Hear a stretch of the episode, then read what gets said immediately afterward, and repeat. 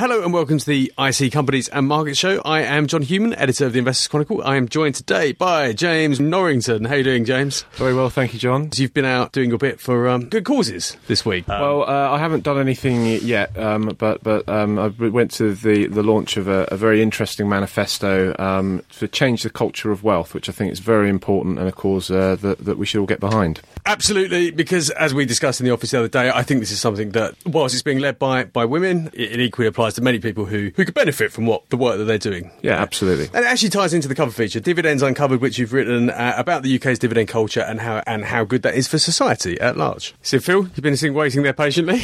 uh, Phil Oakley, how are you doing, Phil? Good, thank you. Excellent. And you've written a sort of companion piece uh, to, to, James's uh, dividends article this week. Uh, you've looked at buybacks versus dividends and kind of ex- putting some numbers around uh, what they actually mean for shareholders and essentially asking the question, what's best? I mean, the UK is well known as a market where dividends are given a lot of focus. America, somewhat differently, favours buybacks. There's certainly some debate around uh, the, the, sustainability of, of, buybacks in the US. I mean, where should we start? Should we start with buybacks? Should we start with dividends? James, let's move on to the feature. We'll come on to your Alpha report and some of the companies in there in a bit, and uh, your fantasy portfolio, which is doing okay. Not bad. Not bad. Right, James. What is the main thrust of the feature? Well, uh, so if you're looking, um, if you're an income investor or if you're just a, an investor, dividends are a huge part of your total returns. Um, so there's two thrusts to the feature. One is um, is actually thinking about um, the sustain, the long term sustainability of that dividend. Um, it needs to be backed by growing sales.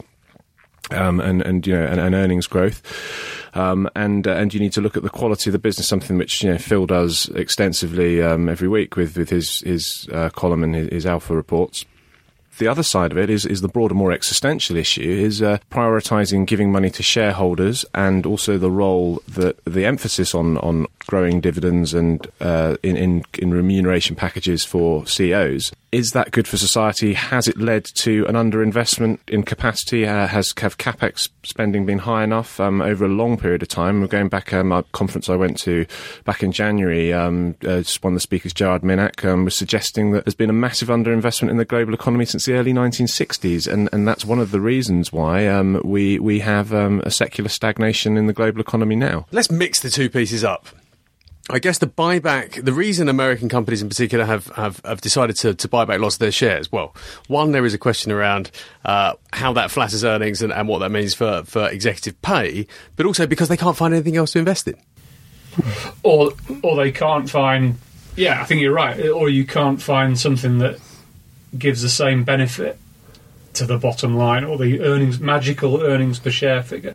Yeah, I mean, it would seem it's to me it's a function of cheap money. Yeah, and it would seem to me like a very short-term benefit, uh, rather than as you kind of imply with your with your view that that if we perhaps hold back some dividends and use them to invest in perhaps research and development, the long term benefits, not just to companies and shareholders, but to, to, society at large, would be vastly improved. There's a metric, Phil, that you've looked at in, in your piece called the equivalent rate of return. And I guess, in essence, I mean, just tell us tell us what it is in essence. You can probably uh, articulate it better than I can. Yeah, this is taken from um, uh, an annual report from Next.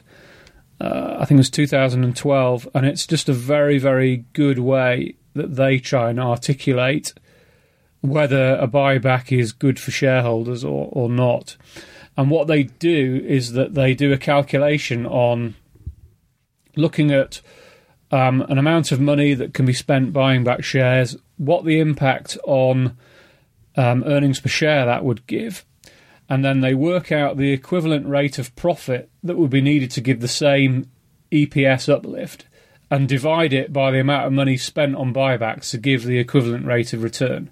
So, give an example: if you had a, a situation where you had you know, EPS enhancement of five percent, and that needed 50 million of extra profit, and you were spending 500 million on buybacks to do that, that would give you an equivalent rate of return of 10%. So what they're doing is that they are setting a, a hurdle rate, a barrier that you have to jump over to make sure that you are getting a good bang for your buck by buying back shares.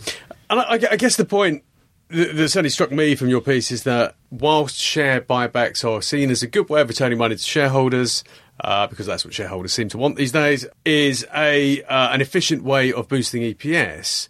Actually, something that's often forgotten is the price at which you're buying back shares. Exactly. I mean, and of course, th- there's no right answer to this, but the simple answer is that you only make shareholders richer if you buy shares for less than what they're worth, which sounds great in theory, but you know, your your uh, view of what a shares is worth is going to be different from mine and going to be different from somebody else's. And f- for me, it, it boils down to you have to look at this over a number of years, and it and it boils down to a very simple bit of maths really as to how how do you make money from owning a share, and you make money from the share price going up or and a dividend being paid. Those are the only two ways that you can make money from owning a share. And for buybacks to work, really, and the bottom line and the hard truth of all this is that it only really works if the share price subsequently goes up. Because if it doesn't, then your return to a shareholder hasn't hasn't changed unless, of course, the buyback is so significant and so earnings enhancing that can allow you to pay a materially bigger dividend. But generally, generally speaking, um, for buybacks to work, the company has to be in a good place. It has to be growing, and the shares have to be reasonably valued. And if neither of those two criteria are met, buybacks can be big flops. Yeah, I mean, let's move on to dividends. I mean, James, um, Phil, Phil talked about you know returning money through buybacks. Companies obviously like to return money through dividends. Dividends is, is perhaps a greater part of the UK culture and and and something that companies are often desperate to protect to the point where perhaps they pay dividends, in your view, when they shouldn't be.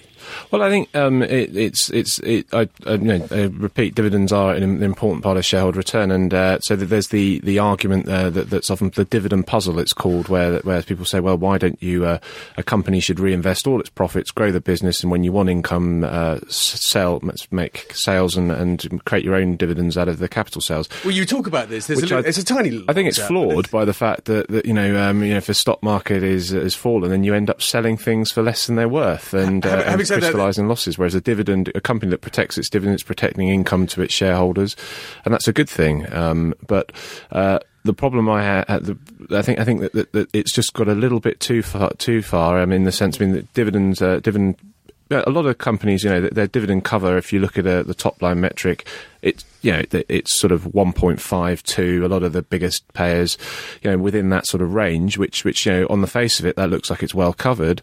Um, but then, uh, if you look at the, also if you include, uh, you know, special payments, um, uh, and uh, and and if you look compare the size of, um, of, of returns to shareholders in terms of dividends and, and buybacks as a whole versus what they're investing in, in replacement capex and and particularly in some of these these industries which are socially very important like energy industries um, you know sort of uh, you know, Shell, for example, made about nine put pays a 920 uh, million, I think, dollars uh, investment into into, R and D, but that pales that's a, that's you know that's pales, pales, in comparison to what it spends out on uh, on on distributing money back to shareholders.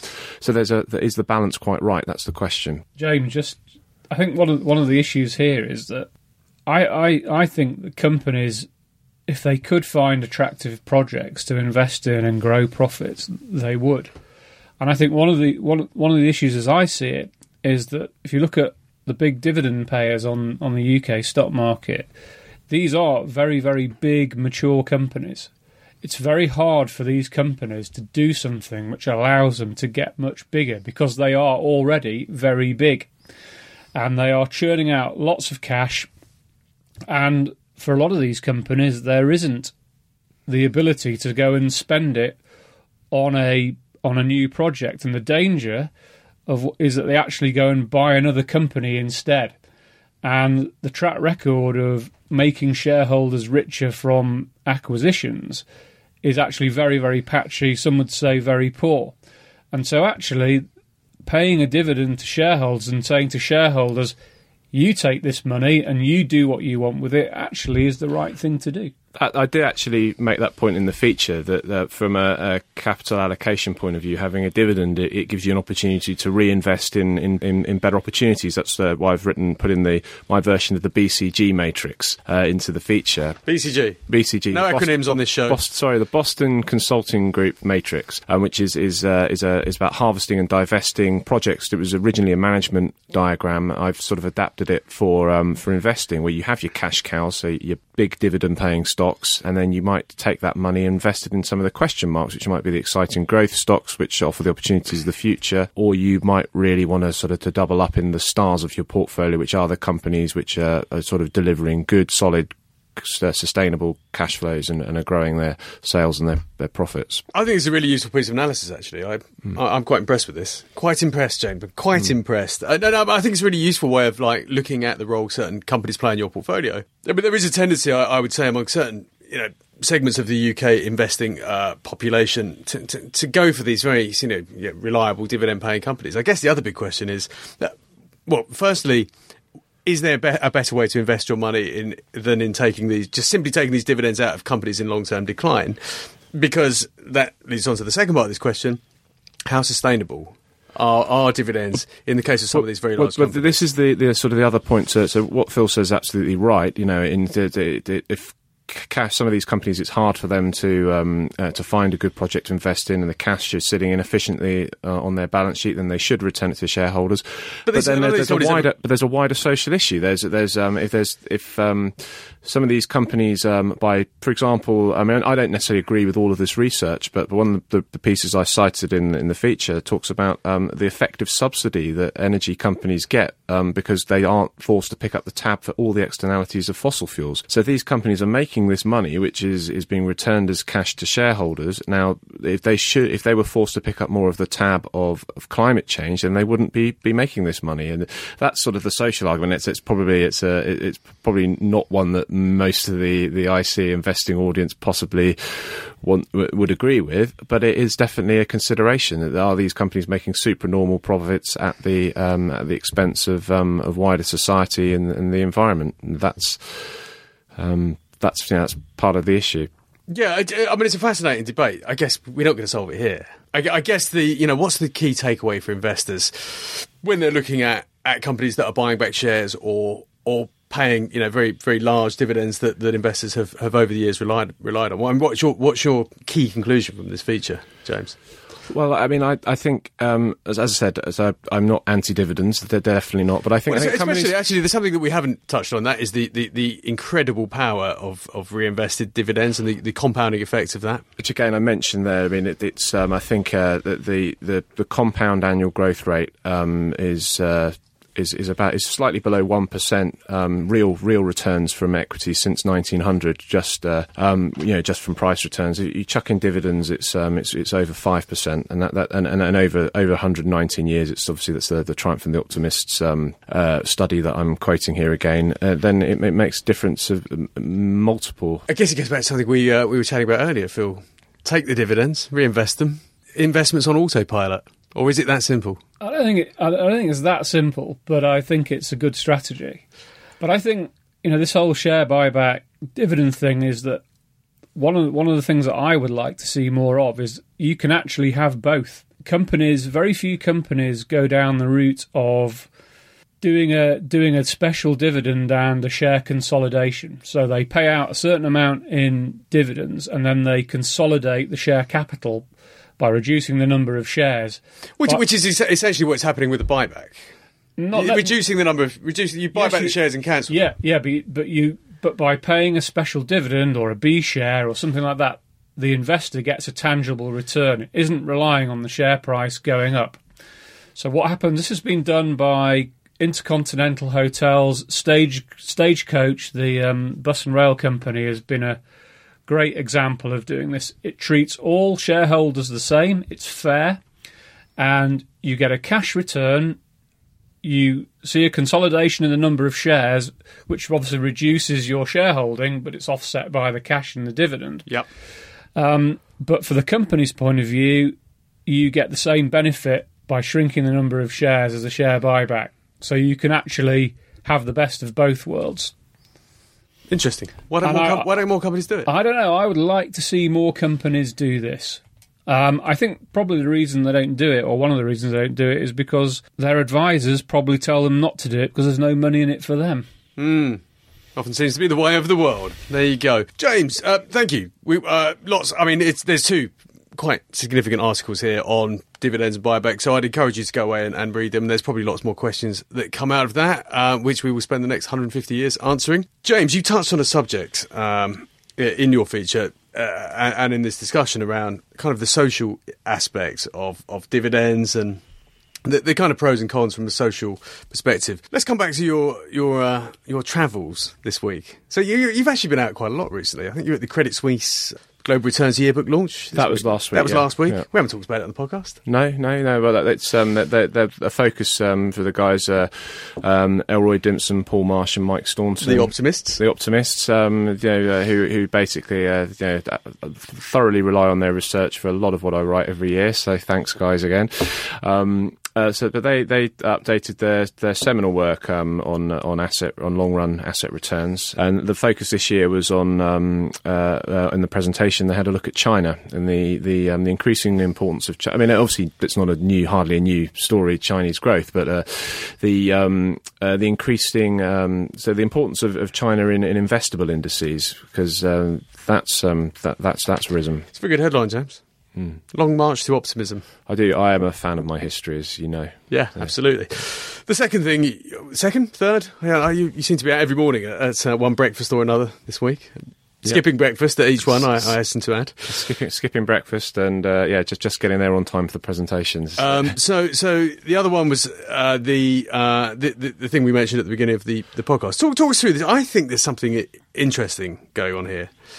Well, I think it's very interesting. There's a number of subjects. Uh, it's got quite a few ideas um, worth pursuing. Uh, so, so changing the culture of wealth. Um, it, it's starting as a, as a as a as a women's movement, an empowerment movement, but but, but it's not exclusive. Well, because I think I think you know wealth has historically been concentrated in the hands of men. I mean, you look at the IC readership; it's overwhelmingly uh, sort of white men over the age of fifty-five. Um, we we know this from from years of of, dem- of of our sort of demographic reader research. Um, wealth has been concentrated in in the hands of men. Um, but but there are a lot of women out there um, who, who who want to who, want to get investing don't feel served very well by um, the culture um, of of investing. Um, and and it's very interesting at this time because it's it's not just a, a gender issue it's the issue of sustainability um, ESG uh, environment um, Environmental social, social governance. governance. Yep, uh, ESG um, is uh, just to break up the acronyms there. Uh, is is you know is becoming more and more important. It's, it's important to millennial investors as well. Um, so this is a big movement. It's about opening up accessibility for investment um, uh, across society and actually putting pressure to make things work better within the industry as well. Playing devil's advocate, the opportunities are out there. For, you know, if you're if you're out there earning, you know, at the beginning of your career, you're a millennial, you don't have a family. You know, I mean, I guess the pressures are the same whether you're male or female. Um, and I guess that's why we- we're talking about this. Although it's being led by women, it has broader implications. Um, but but but actually, the you know anyone can walk into Smiths and pick up a copy of the Investors Chronicle, read Phil, learn how to invest. I don't see barriers in that respect. There's a, there's a big education gap, um, which actually stems from, from schools, the way that, that, that people are taught about investing. Um, and I think that there's you, you just um, quite rightly picked me up on using acronyms earlier. The financial industry is rife with acronyms. It, it's terrible. So, but balance for better is about changing a culture. Um, it's it's which uh, it's making things more accessible, um, um, breaking down barriers of information, breaking and barriers of gender are obviously a, have historically been a part of it. But it's also it's, break, it's, it's breaking down barriers of, of, of, of class, of, of education, of information, and, and and you know you do have accessibility to to information. Um, uh, but but and it's also the way that, that, that products have been sold historically. Um, Yeah. and uh, you know that there's a bit of a gap with people having access to financial advice. Phil, I mean, going back to education, there's something you and I have spoken about. I, I, I, I wholeheartedly agree with you, James, that I, I think the the point at which uh, children are introduced to practical information about investing, what it actually is and what it means, well, I would say it's far too late. Actually, I don't think it happens at all. No, I don't think it does either. How are we going to change this, Phil? Well, I think maybe you and I should roll up our sleeves and uh, get out Get, there. get out there in the Yeah. comprehensive schools No, of the land, and uh, I think we should. And no, I, I- I'm I'm I'm all for that. I uh, I know that uh, Martin Lewis has recently spent a lot of money. Uh, Martin Lewis from Money Saving Expert Yeah. on a textbook to help teach children about personal finance issues. But I think I think the investment side of things. I, I, I think it, misunder, it misrepresents some of the concepts around investing that are important, particularly around risk, for example, Yeah. which, which is something I've, I've su- covered in my editorial this week. The idea that risk is something to be avoided. Yeah, yeah. I mean, if you you know if you don't make a mistake or don't try and make do something that might lead you to make a mistake, you tend not to make anything. Well, exactly. So, I mean, you know, in, in investing terms, now it's putting your money in a cash ISA and seeing it whistled away by inflation versus buying some shares and and actually But it- earning that risk well, premium. Well, we know that there's a risk of doing nothing, uh, inflation. So, so it's it's a bit like um, you know never leaving the house because you're worried to get raining run over. Well, you become an agrophobic and you have a terrible life. Yeah, absolutely. Uh, you know, I mean, you and you referred earlier, of course, to to uh, the optimists, which is all about. It's all about the power of equities, Compounding and the real real rate of returns, um, and over time, uh, equities um, has have you know, investing in equities uh, has been you know the surefire way of beating inflation. I mean, I, I think it's. I mean, I think it's really important. I think you know, equities to me represent kind of the creative economy. They're, they're companies who are, and this perhaps even ties in with the dividend argument. You know, if if equities can only deliver dividends, they're not delivering that creative that creative push, that investment that, that drives the world forward. And their equities might stop doing what they're supposed to be doing. But I, I think they are doing what they're supposed to be doing because I, I think you've just got to segment the market. You've got these the big dividend payers are generally the big companies that have gone through the like their life cycle. They've started off small, they've got bigger and bigger and bigger, and when companies become big, their opportunities to become bigger, as I said earlier, diminish This sounds like a, a, a and therefore they, they pay out the cash. What's happening at the smaller end of the market is you've got younger companies who are not paying dividends and are reinvesting, and that is where that is where the growth is coming from. This is where the investment in the economy. I'm not saying that big companies don't invest in the economy. I mean, companies like utilities, infrastructure companies, that big companies they plough billions of pounds of cash into the economy. But in terms of the innovation, perhaps that is, I think that is happening. Should we talk about some companies, Phil? Before Can do, we, yeah. Before we sign off, Can do, yeah. Uh, so, how's the portfolio doing? Pretty well. Not bad. Not bad. So uh, you've uh, you've lost one company, two companies, Two companies I've got rid of, yeah. Unilever. And Hargreaves Lansdown, Hargreaves which Lansdown. he grilled me on a few weeks ago. So we won't talk about that again. Um, you've introduced one, two, Two, two. W. H. Smith yeah. and Uh, an American company, big one, uh, MasterCard. excellent big companies, Yep. But potentially benefiting from some interesting trends that we, we discussed yeah, earlier. Big companies that are got well certainly WH Smith has got a growing travel business, it's got a shrinking high street business, but um, that business is doing very well. Uh, it's got captive customers, it makes good profits, and, and it does buybacks very well, as you. Uh, It does buybacks incredibly well because it um, it's not going into debt to buy back shares. It's using surplus cash. It's not overpaying, and it's supplementing the profit growth in the business. yeah. Uh, so yeah, W. Smith and Mastercard. Mastercard, yeah. I mean, this company's been doing incredibly well. Um, along with Visa, really, they are very, very dominant card services providers. Is it a death of cash story? Partly, yeah. It's um, you know as we move more to a, a cashless society, a cashless world, also you know digital world, internet transactions. But not only that, it's things like you can pay your mate with a phone, or with a card, instantaneous payment, paying tradesmen with stuff. It's it's quite interesting in the context of what we were just talking about in terms of large companies struggling to find new things to invest in Yeah. versus small companies that are much more innovative. This is a large company that's doing some of the things that you would expect to be. Uh, you know the, the, the kind of It's uh, innovating. the, the innovative Yeah. end of the, the sort of uh, finance market, what you might call fintech. So Yeah. big companies can do fintech. Yeah, big and and you know Mastercard and Visa are doing it, and the thing is as well as they are not being booted out the way by big upstarts yet. I mean, you can look at things like PayPal, Apple Pay, Google Pay. These are piggybacking the card carriers because when you pay with PayPal, you're paying with a credit card or a debit card. Yeah, absolutely. And the infrastructure of the card companies in terms of just the sheer scale, the security element of it, the processing element of it, that's v- very hard and very expensive to replicate.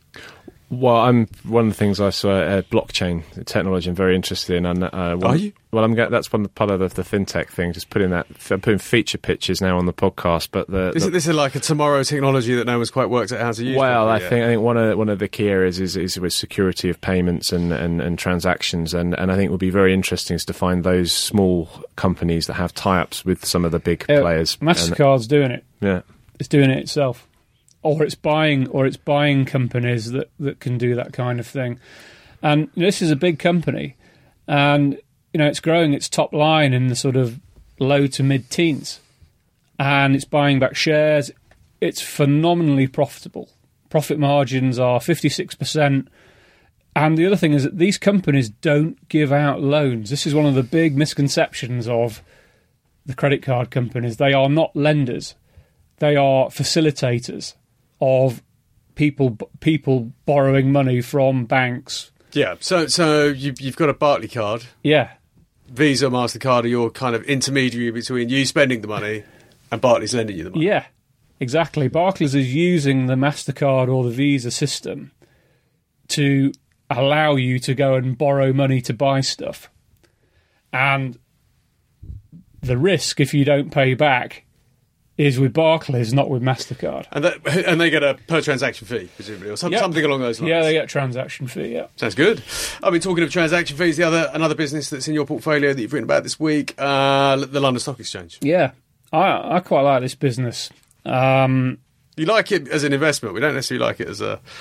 I In think terms it- of what it represents, I mean, we've had discussions around uh, its its dominance, along with a, a few other companies of, of the indexing business, for example. Yeah. Not not not huge fans of of that. you'd worry if you're a customer of it, you probably don't like it because you probably think it's got too much pricing power. You know, when it when it comes each year and says, "Here's your bill for access to data and the exchange fee," you look at it and you'll wince. And that, let's be fair, that is a risk. There's a risk that a government regulator will come down and clamp down on that. yeah, I d- no, sign- no sign of that happening so far. No. Um, Uh, we know there's been some competitors who have tried to muscle in on this. Who Bats have tried to do um, re- basically create a, a UK 100 index, uh, a UK 250, a UK all share index. Um, FTSE just has its tr- tremendous brand recognition power, but um, uh, you know, they they're, I think it's a business that. Uh, you know, they thought with the explosion of passives and ETFs, they were going to make a load of money uh, when the LSE bought 100% stake off of the. Uh, um, yeah, we well, when we were owned by Pearson, uh, we owned half of it as part of the FT. Um, and uh, you know, strategic was that a good sale of ours? I don't know. It was- no, No. comments. Think. LSE is doing very nicely out of its FTSE Russell business. Yeah, and, and yeah, looks like it will continue to do so. I, I guess one of the big worries for, for the LSE, um, and if you look at that share price, which you've got going back to 2014, there's a big dip in the middle of 2016, which was presumably a Brexit concern. There's a big dip towards the end of last year, which was, I guess, a combination of the, the, the sort of global sell-off and further Brexit concerns. But Yeah. this is a share price going in the right direction. Yeah, I think it is. And a lot of the fears have, have seemingly proved unfounded. Well, if you look at you know one of their big businesses is clearing, um, big swaps derivatives market in London, and there were there were fears that this this market for the euro euro market European market was going to go to Frankfurt, and it's not, and it doesn't, and it's not going to, and um, I think I think there's been a lot of scaremongering on this kind of thing, and it's quite clear this business is staying in London and the profits are staying with London Stock Exchange. So, yeah, it was our tip of the year, wasn't it?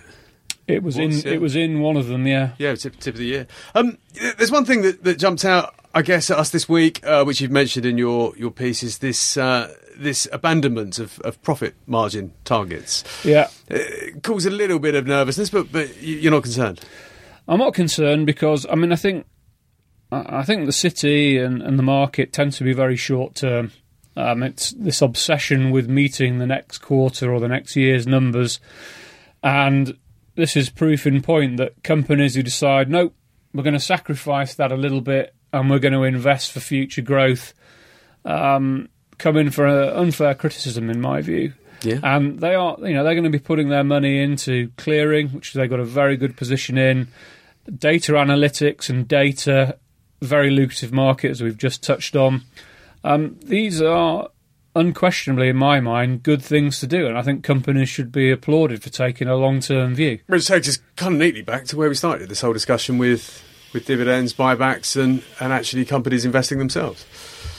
I think as long as the profits are growing, you should be happy as a shareholder. Yeah. and providing you know the price put on those profits is not ridiculous.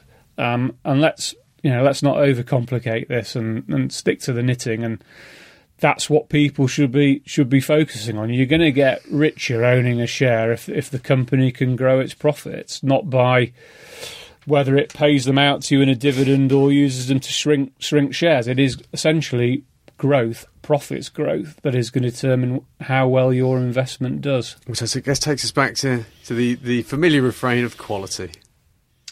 Uh, and growth, growth, growth matters. If you, if you, quali- the quality of growth matters too. The quality of the quality of growth, the sustainability of growth, um, which is probably what we're trying to get at with with quality, and the visibility of that. Um, that is that is the, a way to do quite well and sleep quite well. Yeah. Absolutely. Anyway, uh, yeah, lots of ground covered there. Lots of philosophical discussion. Uh, thank you, Phil. Thank you, James. Uh, lots more in the magazine this week, uh, and obviously in uh, Phil's Alpha uh, update. We've got John Baron's column talking about commercial property, an unloved but unstoppable sector. Lots in the uh, personal finance and funds section, which they will talk about on their podcast uh, tomorrow. A double page column for Mr. Bearbull and Chris Dillow, um, as well as uh, the usual comment from Simon. Lots of results. Lots of results, hundreds of results, more results than you could possibly read in a week, uh, and probably about the same amount next week as well, uh, looking at the flat plan. Thank you all for listening. It's good feast, James. Uh, dividends uncovered. Uh, is the UK's dividend culture at risk? Uh, and obviously, Phil's companion piece is worth reading uh, alongside that too. Get along to all good WH Smiths. Uh, pick it up, £4.90, or get on the website and subscribe. See you next week. When you need mealtime inspiration, it's worth shopping Kroger, where you'll find over 30,000 mouthwatering choices that excite your inner foodie. And no matter what tasty choice you make, you'll enjoy our everyday low prices, plus extra ways to save, like digital coupons worth over $600 each week. You can also save up to $1 off per gallon at the pump with fuel points. More savings and more inspiring flavors make shopping Kroger worth it every time. Kroger, fresh for everyone. Fuel restrictions apply.